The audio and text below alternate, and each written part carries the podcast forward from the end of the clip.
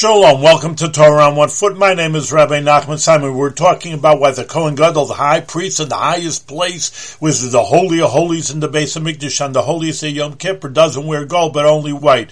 Well, white is a plain color, you would say it's very nice, but gold is so precious. But in the other hand, white is even better, because white many times in the Hasidic and Torah literature is almost like clear, clear white. I mean, it's the highest level, that there's no other uh, mixture into it. Gold it shines and it's precious, but it's a, some kind of form.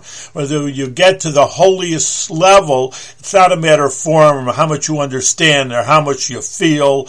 It's a matter of you're in the clear light. You're there. You're at the highest level that's beyond any description or even beyond beauty. You're just there connected with Hashem, the one Hashem. And that's why white is actually in a certain sense the holiest color of the Kohen Gadol, the high priest on Yom Kippur.